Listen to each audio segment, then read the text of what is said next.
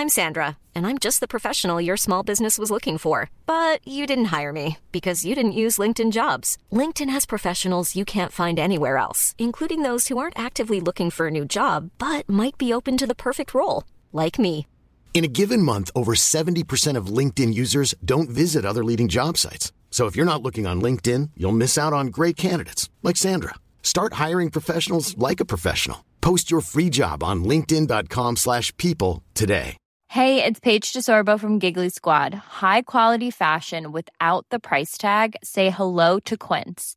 I'm snagging high-end essentials like cozy cashmere sweaters, sleek leather jackets, fine jewelry, and so much more. With Quince being 50 to 80% less than similar brands. And they partner with factories that prioritize safe, ethical, and responsible manufacturing. I love that. Luxury quality within reach. Go to quince.com slash style to get free shipping and 365 day returns on your next order. Quince.com slash style. There's never been a faster or easier way to start your weight loss journey than with PlushCare. PlushCare accepts most insurance plans and gives you online access to board-certified physicians who can prescribe FDA-approved weight loss medications like Wigovi and Zepbound for those who qualify. Take charge of your health and speak with a board-certified physician about a weight loss plan that's right for you. Get started today at plushcare.com slash weight loss. That's plushcare.com slash weight loss. plushcare.com slash weight loss. One night, one goal. Stop suicide. On June 3rd, Washington, D.C. will host the American Foundation for Suicide Prevention's Out of the Darkness Overnight Walk. Join thousands as we journey over 16 miles from dusk till dawn for a night of hope and healing while raising funds and awareness for this important cause. Register today at theovernight.org or call 888 The Overnight. That's 888 843 6837.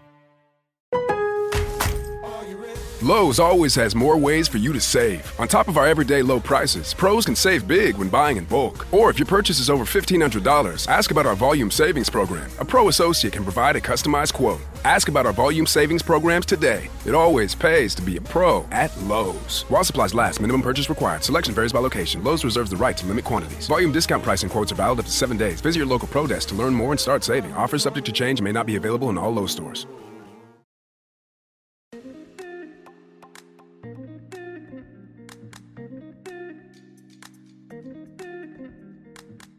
Bienvenue à tous mes chers Moonies dans le podcast Come on the Moon. Alexandre, je suis ravie de vous accueillir dans ce podcast où nous parlerons entrepreneuriat bien sûr. Nous parlerons également communication, communication digitale à l'aide euh, d'interviews de professeurs de yoga, d'interviews d'entrepreneurs, euh, tout cela lié à la communication digitale. Il y aura certains épisodes dédiés à des interviews, d'autres épisodes spéciaux comme On the Moon et des épisodes également sur euh, le cycle lunaire allié à chaque mois euh, pour les entrepreneurs. J'espère que ces nouveautés vous plairont et euh, n'hésitez pas à nous faire vos retours par message, par mail, en laissant des petites étoiles sur les plateformes dédiées comme Apple Podcast, des commentaires. Ça nous fera très très plaisir d'échanger avec vous. Je vous souhaite une très bonne écoute.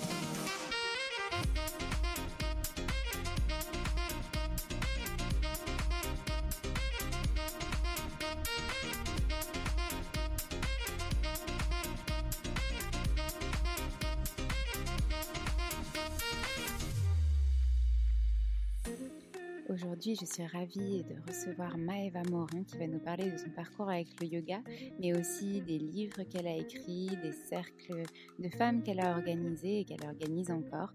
Elle en parle beaucoup mieux que moi, alors je vous souhaite une très belle écoute.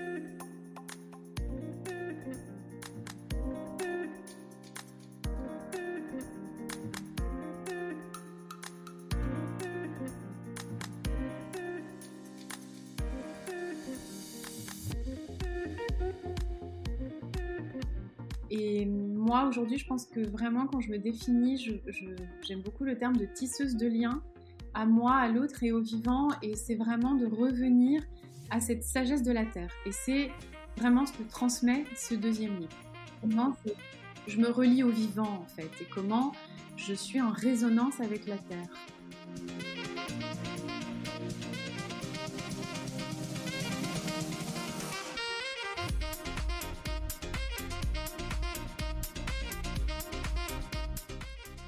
Hello Eva, je suis ravie de te retrouver aujourd'hui pour ce nouvel épisode du podcast Common the Moon tu vas pouvoir nous parler de ton parcours avec le yoga mais bien plus puisque tu es aussi autrice et puis tu crées des cercles de femmes, enfin tu nous en parleras beaucoup mieux que moi.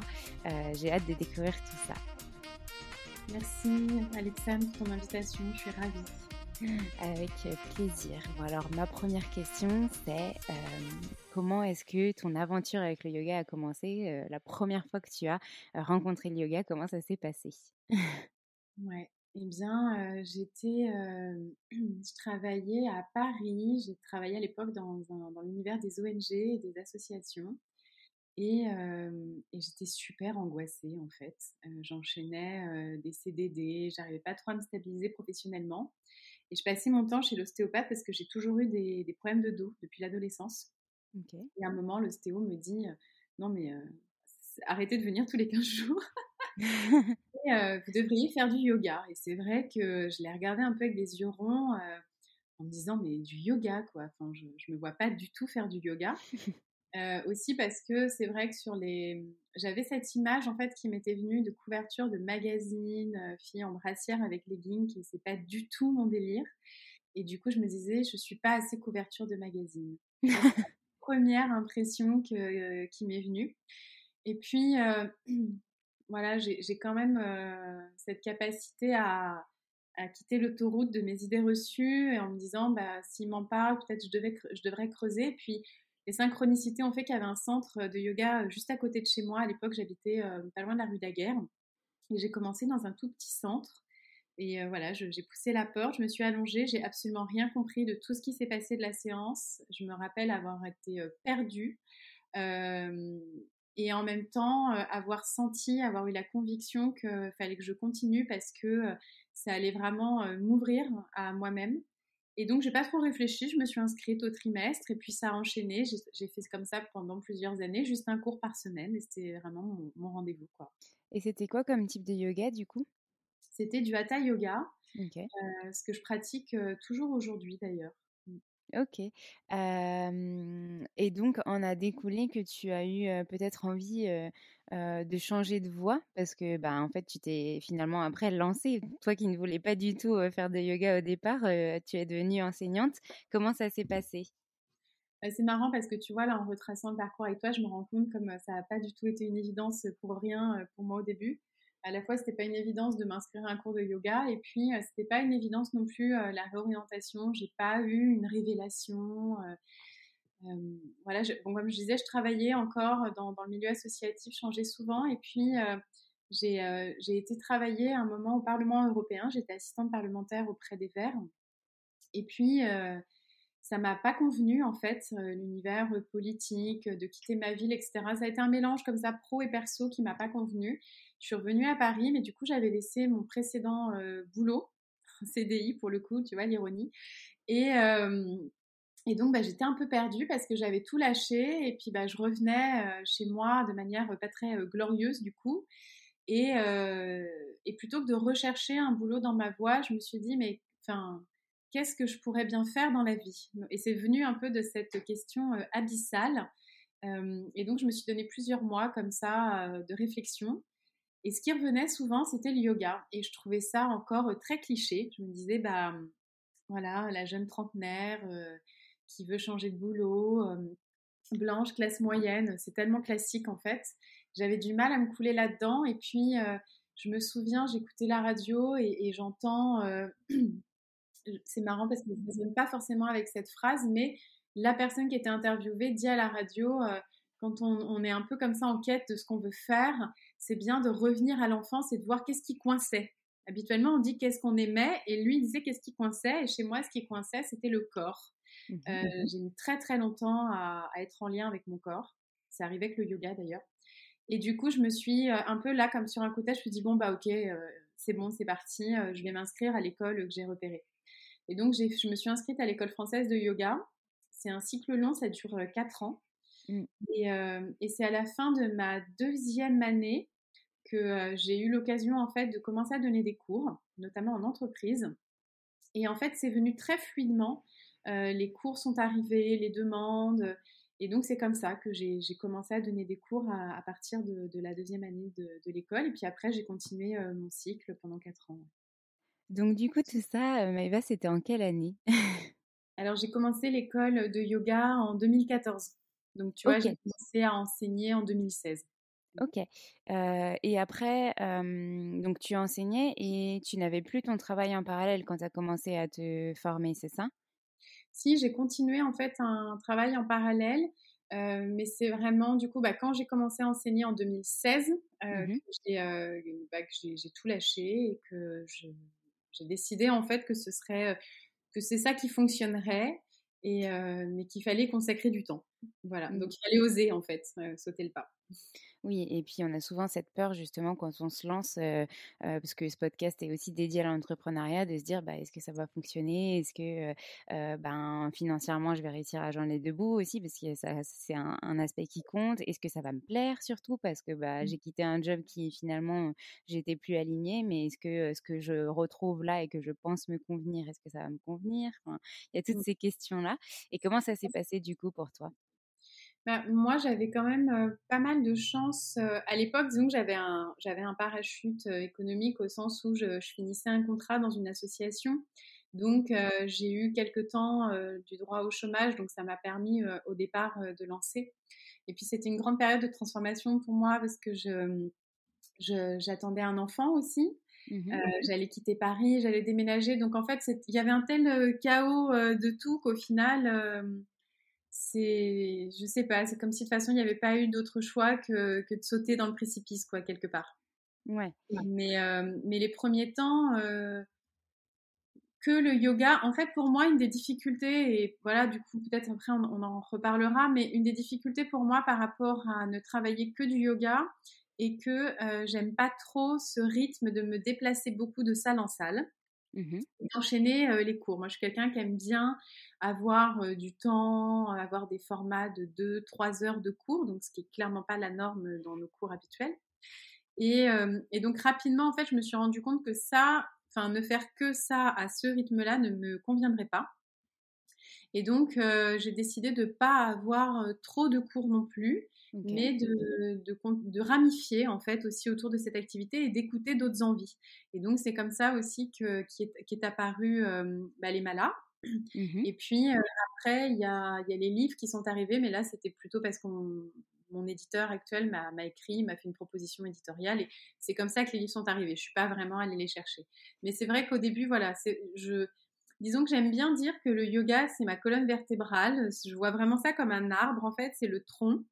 Euh, mais euh, j'aime beaucoup cette idée que je ramifie euh, dans d'autres domaines. Et ça me, à la fois, ça me, ça me nourrit ma curiosité, ça me permet d'avoir un rythme de vie qui me convient et, et d'avoir un équilibre économique, bien sûr, parce que c'est mmh. important. Euh, on va parler de tous ces détails-là, les livres, euh, les, les, malas aussi que tu as créés euh, et, tout ça bien plus en détail. Tu m'as beaucoup devancé, mais c'est hyper intéressant. et j'adore cette, cette image de, de colonne vertébrale, d'arbre, de racines pour le yoga. et justement qu'on compare beaucoup bah, justement à une pratique juste physique, alors que ce n'est pas que ça justement. le yoga, ce n'est pas juste un enseignement d'asana, c'est bien plus et tu as réussi à le développer autrement à l'école française, ils t'ont formé du coup au Hatha Yoga, c'est ça?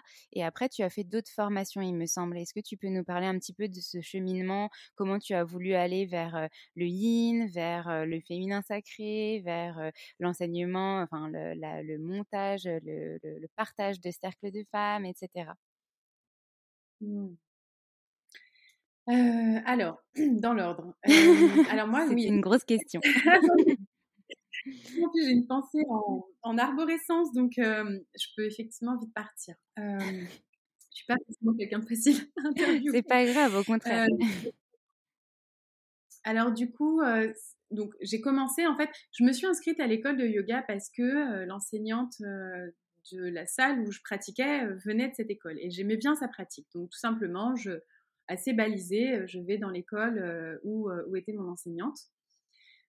Et c'est vrai que le Hatha Yoga, moi, c'est vraiment le yoga qui me convient le mieux. J'ai essayé d'autres pratiques, du Ashtanga, du Vinyasa, mais comme je suis quelqu'un de très speed, une autre, un autre yoga un peu trop tonique me calme pas du tout. Donc moi, j'ai plutôt besoin de me poser. Et, c'est vraiment pour moi ce que me propose le, le Hatha Yoga. Et puis après, du coup, j'en suis venue au Yin parce que par ailleurs, je pratique beaucoup la méditation et je trouvais intéressant cette notion un peu de méditation en mouvement avec le yin yoga. Et pour moi, ces deux pratiques-là sont très complémentaires. C'est vrai que j'aime bien les transmissions que j'ai pu avoir en yin. Où on nous dit bien qu'on ne peut pas faire que du yin, hein, sinon on finit un peu comme. Enfin, l'image de mon enseignant, c'était un gros sac de pommes de terre. et qu'il faut, euh, bah, il faut retonifier et donc le yin euh, nécessairement doit avoir une pratique plus dynamique en parallèle et donc je trouve que les deux marchent bien ensemble. Et, euh, et le, le pré et le post natal, c'est lié du coup effectivement au cercle, au féminin sauvage. c'est en fait arrivé à un moment où justement je, réfléchissais à, devenir mère. Donc on, revient à, la fin du Parlement européen, je rentre en France, je m'installe aussi avec mon compagnon et puis euh, on commence à parler de manière plus concrète de l'idée de devenir euh, parent. Et, euh, moi, tout d'un coup, je, prends conscience que pendant longtemps, j'ai juste pas compris mon corps, mais là, je prends conscience à 27 ans que je ne sais pas ce qu'est un corps de femme. Et, et ça me choque. Je me dis, mais c'est n'importe quoi. Donc, euh, je vais commencer à aller dans des cercles de femmes. Je vais aussi aller dans des cercles où on me parle de mon cycle féminin. Et ça, c'était vraiment quelque chose d'important pour moi. Je dis à mon compagnon, avant de tomber enceinte, euh, euh, bah, j'aimerais arrêter la contraception chimique, la pilule, parce que je voudrais je voudrais renouer avec mes cycles naturels que j'avais pas eu depuis mon, enfin, ouais, mon adolescence. J'avais commencé la pilule à 17 ans jusqu'à 27 ans, non-stop. Enfin, et donc, euh, tout d'un coup, j'avais vraiment la sensation d'être une étrangère dans mon corps. Et donc, bah, j'ai pris le temps de, réavoir des cycles naturels, de comprendre comment ça fonctionnait, etc. Et là, euh, c'est comme si je rentrais à la maison, en fait. Et, euh, j'ai vraiment eu envie bah, de, continuer à cheminer, de continuer à expérimenter. Et j'ai renoué, en fait, avec une envie que j'avais quand j'étais jeune fille, c'était d'être sage-femme. C'était un peu mon rêve à 13-14 ans. Et j'avais cette idée à l'époque d'accompagner les femmes dans cette, euh, dans cette grande transformation. Tu sais, souvent on adore les bébés à l'adolescence. Enfin, c'est un peu cliché, les filles aiment les bébés. Bon, c'est un peu, un peu cliché euh, naze, mais, mais euh, c'est vrai qu'elles rêvaient. Enfin, moi, mes copines, elles avaient envie d'être nurse, etc. Et moi, c'était pas les bébés qui m'intéressaient. J'avais vraiment envie d'être auprès des femmes pendant leur grossesse. Et du coup, bah, yoga pré et postnatal. Je me suis formée chez Bernadette de Gasquet. Et, et, après, bah, j'ai redilué son enseignement dans ma pratique à moi de Hatha Yoga. Euh, de méditation, de visualisation, de yin yoga. J'ai fait un espèce de mélange comme ça. Et puis, euh, j'accompagnais les femmes euh, pendant leur grossesse et après avec leur petit bébé. Ok, c'est hyper intéressant ce que tu dis d'être quand on est adolescent, on est adolescente, on est fasciné par les bébés, etc.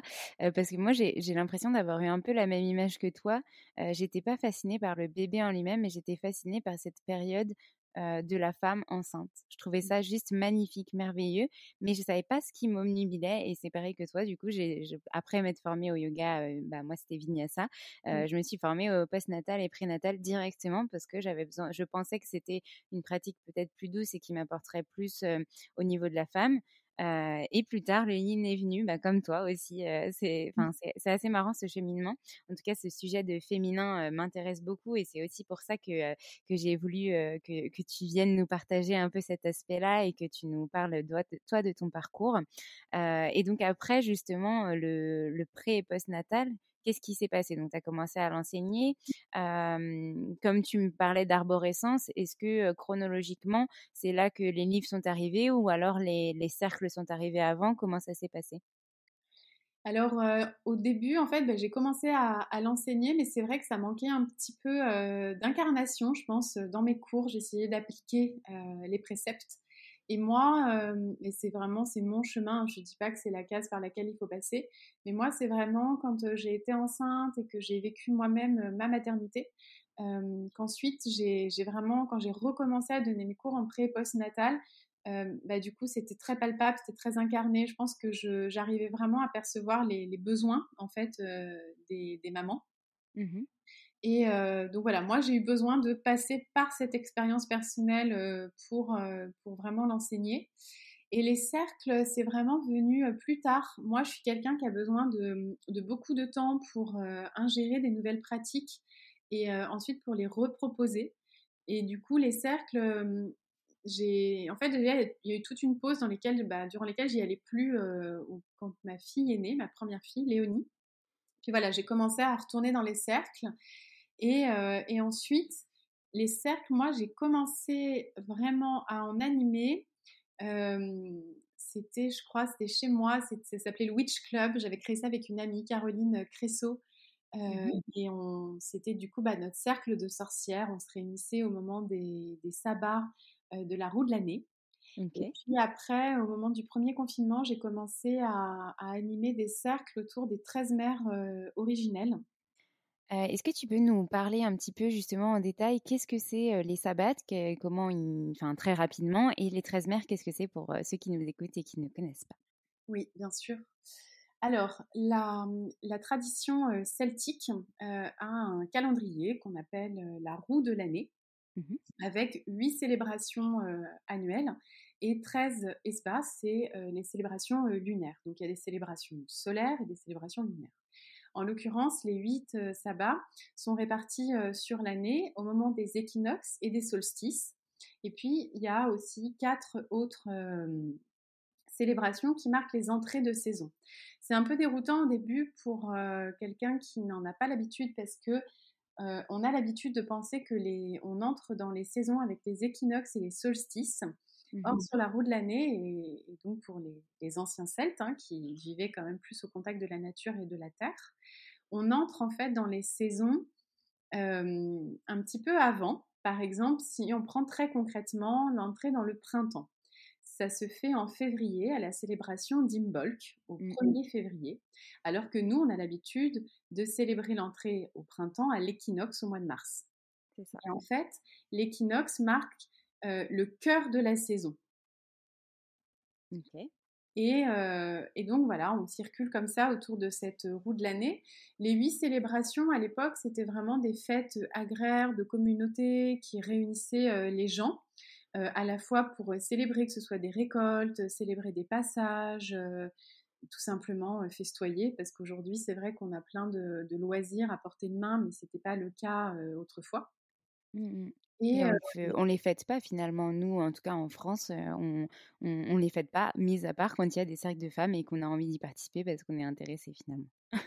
Ouais, bah en fait, ce qui est intéressant d'ailleurs, c'est que c'est vraiment revenu beaucoup dans les cercles de femmes, mais en réalité, euh, c'est vraiment des, des célébrations euh, vraiment de, fin, du paganisme. Donc, euh, les hommes ont tout à fait leur place dans toutes ces célébrations. Bien sûr. C'était d'ailleurs des célébrations qui bah, réunissaient bah, toutes les communautés, un, village en fait. Hein. Mmh et, et, voilà, par exemple, c'est vrai qu'à Samhain, au moment d'Halloween, on célébrait justement l'entrée dans la saison sombre. Donc, on faisait beaucoup de rites avec beaucoup de lumière, euh, justement bah, pour traverser en fait la nuit noire qui allait durer jusqu'au solstice d'hiver. Au solstice, il y avait cette tradition effectivement de brûler une bûche pour euh, pour marquer ce passage de, de, moment de la nuit où le soleil va recommencer à croître, etc. En fait, et donc chacune des célébrations est en lien avec la saison et avec les forces vives de la nature. Donc on faisait des processions, on faisait euh, des offrandes. Par exemple, à Imbol, on verse euh, du lait sur euh, les terres pour, pour demander justement la fertilité. Mmh. Voilà, donc ça c'est c'est très schématique, mais on pourrait faire un podcast que sur la roue de l'année. Donc je, pense. donc voilà, ça c'est un des, un des, une des traditions en tout cas avec lesquelles moi je, je chemine depuis plusieurs années maintenant. Et l'autre, euh, donc les 13 mers originelles, là, on traverse euh, l'Atlantique et on va euh, en Amérique du Nord, au temps des natifs américains. Une tradition qui nous vient d'une femme qui s'appelle Jamie Sams, qui a écrit un livre qui s'appelle Les 13 mers originelles. Une femme qui, qui est décédée l'année dernière, donc jusqu'à récemment, elle continuait de transmettre.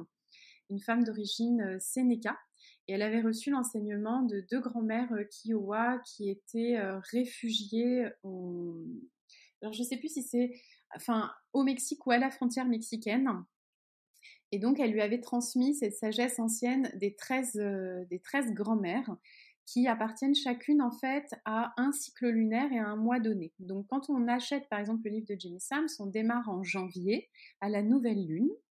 Et donc chaque mois, à chaque nouvelle lune, on rencontre une gardienne qui est d'une certaine manière un archétype qui incarne des, dons et des talents qui viennent en fait nous révéler nos propres dons et nos talents, comme un effet euh, miroir. Euh, et, donc voilà, on circule comme ça euh, sur les 12 mois de l'année. Et la 13e lune, la lune bleue de transformation, c'est la 13e gardienne qui, quelque part, incarne ces 12 sœurs. elle s'appelle celle qui devient sa vision. Et donc elle nous montre que nous décidons d'être euh, quand on, enfin, on est quand on décide d'être. Voilà, la phrase c'est ça. Je suis quand je décide d'être. Et donc c'est vraiment une invitation à s'incarner euh, soi-même pleinement et à révéler ses dons et ses talents pour les mettre au service de la communauté. Pour, euh, c'est toute une cosmogonie, donc c'est pareil, c'est très difficile pour moi de la, résumer en si peu de temps parce que mon propos me semble un peu pauvre, parce que c'est vraiment une, médecine de la terre qui, se diffuse auprès des femmes depuis euh, des centaines d'années, parce qu'il y a cette idée que la médecine de la femme est porteuse euh, de la paix, de l'harmonie, de la beauté, et donc que la médecine de la femme peut ouvrir une nouvelle conscience pour le monde à venir. Mmh, c'est hyper intéressant ce que tu dis et ça me donne énormément envie d'en savoir plus. D'ailleurs, je pense que je vais me procurer au moins un des livres pour euh, en savoir plus sur les 13 mères originelles, parce que comme tu le sais, je suis quand même assez intéressée par le cycle de la Lune, donc tu me donnes encore plus envie d'en savoir. et pareil pour, pour l'idée de faire un épisode complet sur, sur les, les fêtes et sur la roue de l'année. Je pense que c'est une très bonne idée, donc on en reparlera pour en savoir plus, mais effectivement, je pense que chaque, enfin que en cinq minutes là, c'était pas possible de nous de nous expliquer tout, mais tu as très bien résumé la chose et je pense que c'est plus clair pour tout le monde. Et du coup, en lien avec toi, tu partages en fait pendant ces cercles ces savoirs sur les 13, les 13 mères et aussi les, les la, roue. comment, comment ça se passe concrètement? Est-ce que c'est des, des, cercles vraiment dédiés à chaque fête? Est-ce que c'est des cercles dédiés à chaque mère justement selon l'année? Mmh. Comment tu transmets ça finalement? Alors, les, les, célébrations, on va dire, sur les sabbats, euh, j'ai arrêté parce que je le faisais en fait avec cette amie et puis du coup, euh, euh, après, voilà, elle a déménagé, donc moi, ça faisait plus forcément sens. Mmh et puis, les 13 mères originelles, je l'ai fait jusqu'à janvier. Et puis cette année, je me suis accordé aussi une pause. En fait, le gros bébé de l'année, c'est mon livre Sagesse sauvage. Mmh et c'était, ça a été un gros projet qui m'a demandé beaucoup de temps et d'énergie. Et donc, j'ai vraiment senti que là, il fallait que je ralentisse un peu. Donc, cette année, je transmets par les 13 mères, à la fois parce que ça demande quand même un investissement important d'être bah, disponible tous les mois pendant 12 mois, et puis en l'occurrence plutôt même 13 lunes. Et, je sentais aussi que ça faisait trois ans que je les transmettais et j'avais envie de, revenir à une intimité avec elles et de les célébrer euh, toute seule, euh, moi-même, de les rencontrer euh, tous les mois toute seule. Donc cette année, ça, c'est en pause. En fait, là, le seul cercle en cours que, que je propose, c'est un cercle qui est dédié au corps féminin. en collaboration avec Zoé Poirot, les allumettes sur Instagram. Voilà, mais du coup, je vais partir sur autre chose. Alors peut-être je te laisse euh, m'arrêter et, voir vers, euh, vers où tu veux qu'on aille. Euh, non, c'est très bien. Bah, on veut bien un peu plus de détails sur ces cercles, justement. Je ne connaissais pas euh, Chloé, et donc du coup, ça serait peut-être sympa de la recevoir aussi dans, dans, ce, dans mmh. ce podcast. Donc, avec plaisir pour que tu nous en parles un peu plus en détail. Et puis après, on, on, a, on avancera dans, ton, dans ta généalogie et dans le, plutôt dans cette arborescence pour savoir quand est-ce que les livres sont arrivés. Et donc, euh, alors là, en fait, en ce moment, le seul cercle sur lequel euh, je, me concentre, c'est euh, le cercle sur, dédié au corps féminin. L'idée, c'était vraiment d'aller explorer les, quatre phases du cycle féminin selon les quatre archétypes qu'a proposé Miranda Gray, l'auteur de Lune Rouge. d'un point de vue de l'intime, bien sûr, des ressentis de chacune, mais aussi d'un point de vue, on va dire, culturel et sociétal, parce que forcément, un corps, surtout de femme, bah, n'est pas perçu de la même manière selon la société selon la zone géographique. Mais voilà, en l'occurrence, on a pris le parti société occidentale, en l'occurrence patriarcale. Et donc, qu'est-ce que ça veut dire d'avoir un corps de jeune fille, de mère, d'enchanteresse et de femme sage? Et donc, c'est vraiment comment est-ce que chacune va pouvoir explorer chacune de ces phases. Donc, sur la jeune fille, bon bah voilà, on, est toutes majeures dans le cercle, donc on, a, des souvenirs et c'est ça qu'on vient déposer. Comment était le corps de la jeune fille, que ce soit les troubles alimentaires, l'acceptation de soi, les premières lunes. Et puis ensuite, le corps de la mère, bah, ça va venir davantage interroger bah, cette envie ou non de devenir mère, cette possibilité ou cette impossibilité, l'exaltation d'être mère ou à l'inverse la difficulté à entrer euh, dans cette vie de mère.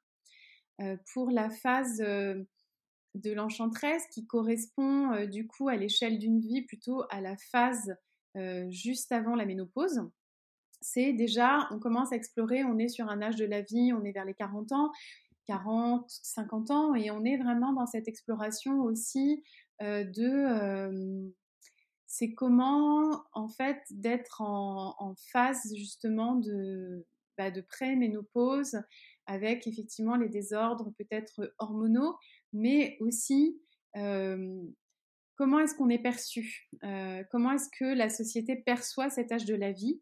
Et puis ça s'accentue effectivement avec cette figure bah, de la vieillesse, de la femme sage, de la sorcière. Et là, bon, je pense qu'il y, a un peu aucune de nous qui est vraiment dans cette phase dans, le cycle. Hein. On ne l'a pas encore abordé ce, ce cercle. On le sera dans deux mois. Mais, mais moi, en tout cas, ce que je trouvais intéressant quand on, a conceptualisé ce, projet, pour moi, c'était très intéressant d'aller explorer d'un point de vue sociétal comment est-ce qu'on perçoit la vieille femme, et notamment cette question d'avoir une sexualité libérée de l'injonction de faire des enfants. Et souvent, c'est là où on revient à cet archétype de la sorcière, hein, ou dans les, dans les, dans les comment dire, dès qu'on étudie un petit peu cet archétype et, la chasse aux sorcières qu'a subi les femmes, bah souvent ça venait de femmes euh, bah, qui pouvaient être veuves euh, ou euh, qui en fait ne contribuaient plus à, la, natalité d'un pays, d'une société, et donc qui avaient une sexualité bah, libérée de ça, et donc avec un peu la connotation de débridée ou lubrique. Et du coup, je trouvais que c'était très intéressant d'aller explorer à la fois l'aspect de la sexualité, mais aussi du corps de la femme euh, qui vieillit et, euh, et comment euh, et comment c'est perçu en fait par la société. Et puis c'était aussi l'occasion d'aller visiter un peu nos grands-mères, qu'est-ce que le souvenir qu'on peut avoir de nos grands-mères, qu'est-ce qu'elles ont, qu'est-ce qu'elles nous ont transmis. Mmh oui, parce qu'on sait qu'en plus, le, le, fait de se connecter à, ses ancêtres, il est totalement présent dans chacun de nous et, et bah, quotidiennement, finalement, dans tout ce qu'on vit, dans tout ce qu'on est, dans tout ce qu'on on devient, dans nos traumas aussi. Mmh. Donc, c'est hyper intéressant de, de, joindre tout ça. en tout cas, ça donne envie de, de, participer au cercle. Malheureusement, le prochain, j'ai l'impression qu'il est complet. mais lorsque tu en organiseras d'autres avec lui, je serai ravie de de checker ça rapidement pour, pour tester aussi. Merci pour tous ces détails, c'est hyper enrichissant et je, je, je, suis désolée d'avance de ne pas pouvoir approfondir le sujet ici parce que j'ai quand même envie qu'on parle de toutes ces choses que tu as mis en place et créées. Donc maintenant, je voulais parler des aspects de tes livres. Comment c'est arrivé donc après cette création des cercles qui continue bien sûr. donc tu as d'abord écrit le, le livre Mon cahier féminin sacré et ensuite le livre Sagesse sauvage cheminée au rythme de la terre aux éditions Solar. je sais que le premier est un cahier qui est, enfin un livre qui est censé être une collection assez accessible. Est-ce que tu peux nous parler un petit peu plus en détail de comment c'est arrivé et ce cheminement vers le deuxième? Oui. Alors, c'est arrivé par mon compte Instagram, qui était sur lequel j'étais beaucoup plus dynamique à l'époque. J'écrivais beaucoup et en fait, j'ai reçu un message de, celle qui allait devenir mon éditrice et qui donc me demande, enfin me propose un sujet éditorial. Et du coup, voilà, on en discute et, et j'embarque sur effectivement cette aventure des Monts Cahiers, dont le but en effet, c'est vraiment d'avoir des cahiers accessibles qui se diffusent facilement pour moi, l'idée, c'était d'avoir un, enfin, en tout cas, l'intention d'écriture, c'était d'écrire un livre euh, plutôt à destination des jeunes femmes. J'ai pensé à la jeune femme que j'avais été et euh, à, qui j'aurais aimé, voilà, qu'on m'explique euh, mon cycle, mon corps, l'écoféminisme, ce genre de choses. Et donc, je l'ai vraiment écrit dans cette intention. Il y a dedans donc c'est vrai qu'une première partie, c'est plutôt dédié à un aspect, on va dire, entre guillemets, théorique, écoféminisme, sorcière, chasse aux sorcières, etc. Un deuxième chapitre qui est dédié au corps. Et c'est quoi un corps de femme? Donc effectivement, ça rejoint vraiment mon, cheminement euh, personnel là-dessus. Et euh, le troisième chapitre, c'est dédié au cycle féminin et le dernier au cycle des saisons. Et finalement, c'est ce dernier chapitre qui m'a donné le plus envie bah, de continuer à le développer. Et après l'expérience du Mont Cahier, euh, bah, mon éditrice m'a dit ta carte blanche, euh, tu fais ce que tu veux. Et donc euh, c'était trop bien. J'ai adoré avoir carte blanche. Et, et donc il y a Sagesse sauvage qui est sorti en mars dernier. cheminer au rythme de la terre et c'est vraiment un cheminement saison par enfin oui saison par saison mois par mois et en plus il y a les huit célébrations du calendrier païen donc c'est un livre à plusieurs entrées. On peut y entrer euh, mois par mois. On peut y entrer euh, uniquement avec euh, la roue de l'année. Et puis, il a surtout été conçu pour que ce soit un compagnon sur plusieurs années. Il est assez dense. Moi, je suis quelqu'un qui a une écriture qui est dense. donc, voilà, il, a, vraiment plusieurs niveaux de conscience. Et je pense que quand on l'achète, il faut peut-être pas avoir la tentation de faire absolument tous les rituels, mais vraiment d'accepter aussi de se laisser porter et de, de découvrir euh, d'année en année et de voir un peu euh, comment est-ce que justement on évolue euh, d'année en année au fur et à mesure de nos cycles intérieurs, de nos saisons intérieures, en résonance ou non avec les saisons extérieures. Ok, ça a l'air hyper, hyper riche. et ça me donne du coup envie de, de, les découvrir tous les deux en passant effectivement, enfin, je pense pour moi dans l'ordre, en fait, finalement, d'abord par le cahier et ensuite par Sagesse sauvage qui est beaucoup plus complet et qui va mmh. aller, enfin, c'est mal exprimé, mais qui, qui va aller vraiment dans le détail pour en savoir plus et qui n'est pas le, le, début quand on a envie d'en savoir un petit peu plus sur son cycle, etc. Dis-moi si je me trompe.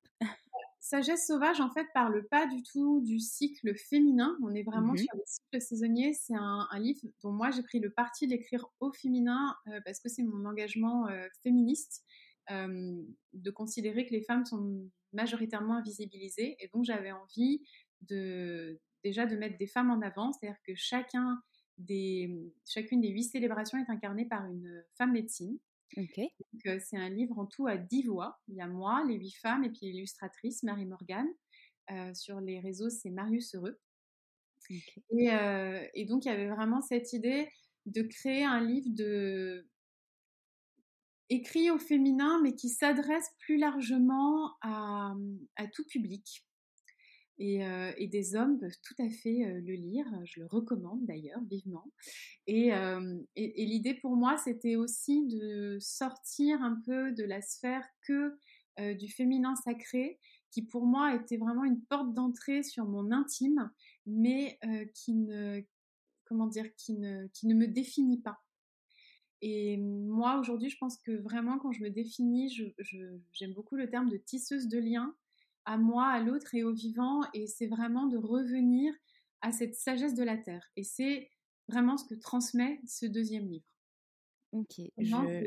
je me relie au vivant en fait et comment je suis en résonance avec la terre. Ok, c'est hyper inspirant. J'ai rien à rajouter parce que je, je, ne veux pas faire de, de mes incompréhensions, mais en tout cas, ça, ne se dit même pas. Mais en tout cas, c'est très inspirant et très intéressant et ça donne envie de, de découvrir les deux livres, mmh. à la fois cette approche où on va pouvoir en savoir plus sur le cycle et à la fois aller plus loin sur justement cette, cette notion de, de, femme qui incarne ses roues, c'est tout ce que tu as envie de, partager au travers de Femmes sauvages. Est-ce que tu as d'autres projets en cours ou qui sont à venir que tu as envie de nous partager et qu'on n'aurait pas abordé dans cet épisode? En fait, en, ce moment, je suis vraiment dans une phase de réflexion de comment j'ai envie de transmettre, de ce que je, je suis appelée à transmettre.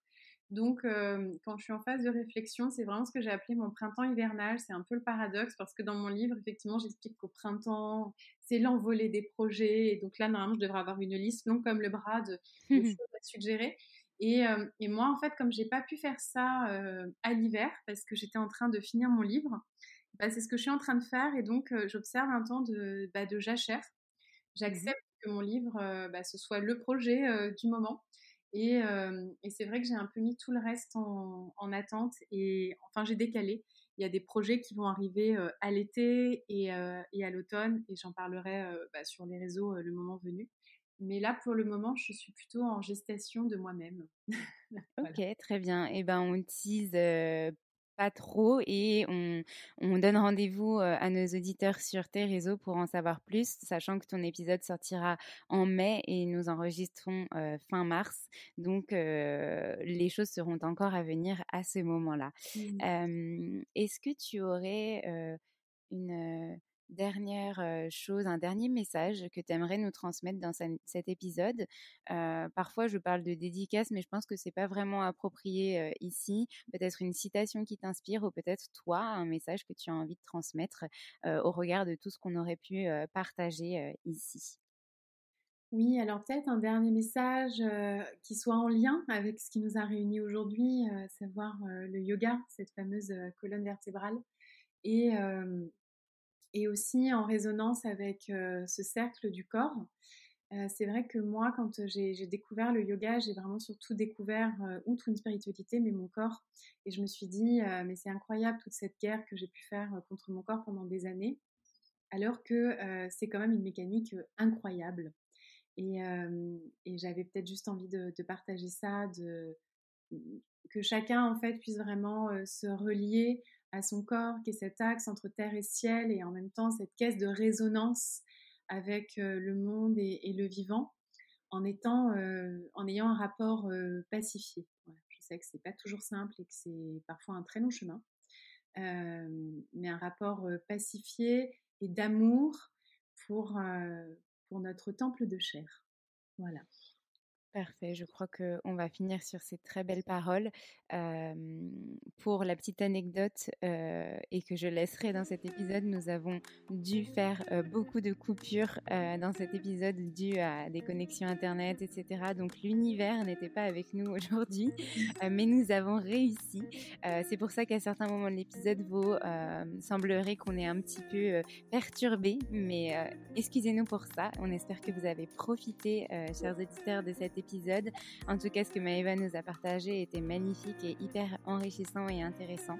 Je tenais vraiment à te remercier Maëva pour, euh, pour euh, tous tes partages, pour ta confiance aussi et ta patience surtout. Euh, et puis je te dis à très bientôt. Merci beaucoup Alexane et belle écoute à tous.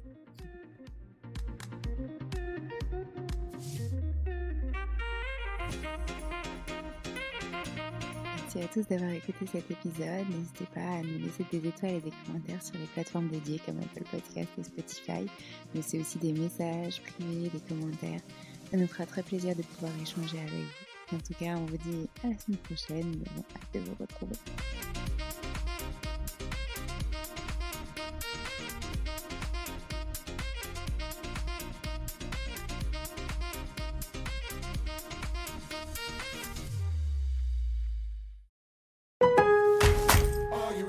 Lowe's always has more ways for you to save. On top of our everyday low prices, pros can save big when buying in bulk. Or if your purchase is over $1,500, ask about our volume savings program. A pro associate can provide a customized quote. Ask about our volume savings programs today. It always pays to be a pro at Lowe's. While supplies last, minimum purchase required. Selection varies by location. Lowe's reserves the right to limit quantities. Volume discount pricing quotes are valid up to seven days. Visit your local pro desk to learn more and start saving. Offers subject to change may not be available in all Lowe's stores. Mom deserves the best, and there's no better place to shop for Mother's Day than Whole Foods Market. They're your destination for unbeatable savings, from premium gifts to show-stopping flowers and irresistible desserts. Start by saving 33% with Prime on all body care and candles. Then get a 15-stem bunch of tulips for just $9.99 each with Prime. Round out Mom's menu with festive rosé, irresistible berry chantilly cake, and more special treats. Come celebrate Mother's Day at Whole Foods Market. Even when we're on a budget, we still deserve nice things. Quince is a place to scoop up stunning high-end goods for 50 to 80% less than similar brands. They have buttery soft cashmere sweaters starting at $50, luxurious Italian leather bags, and so much more. Plus, Quince only works with factories that use safe, ethical, and responsible manufacturing. Get the high-end goods you'll love without the high price tag with Quince. Go to quince.com slash style for free shipping and 365-day returns. Imagine the softest sheets you've ever felt. Now imagine them getting even softer over time. That's what you'll feel with Bowl and Branch's organic cotton sheets. In a recent customer survey, 96% replied that Bowl and Branch sheets get softer with every wash. Start getting your best night's sleep in these sheets that get softer and softer for years to come. Try their sheets with a 30-night guarantee. Plus, get 15% off your first order at bowlandbranch.com. Code BUTTERY. Exclusions apply. See site for details.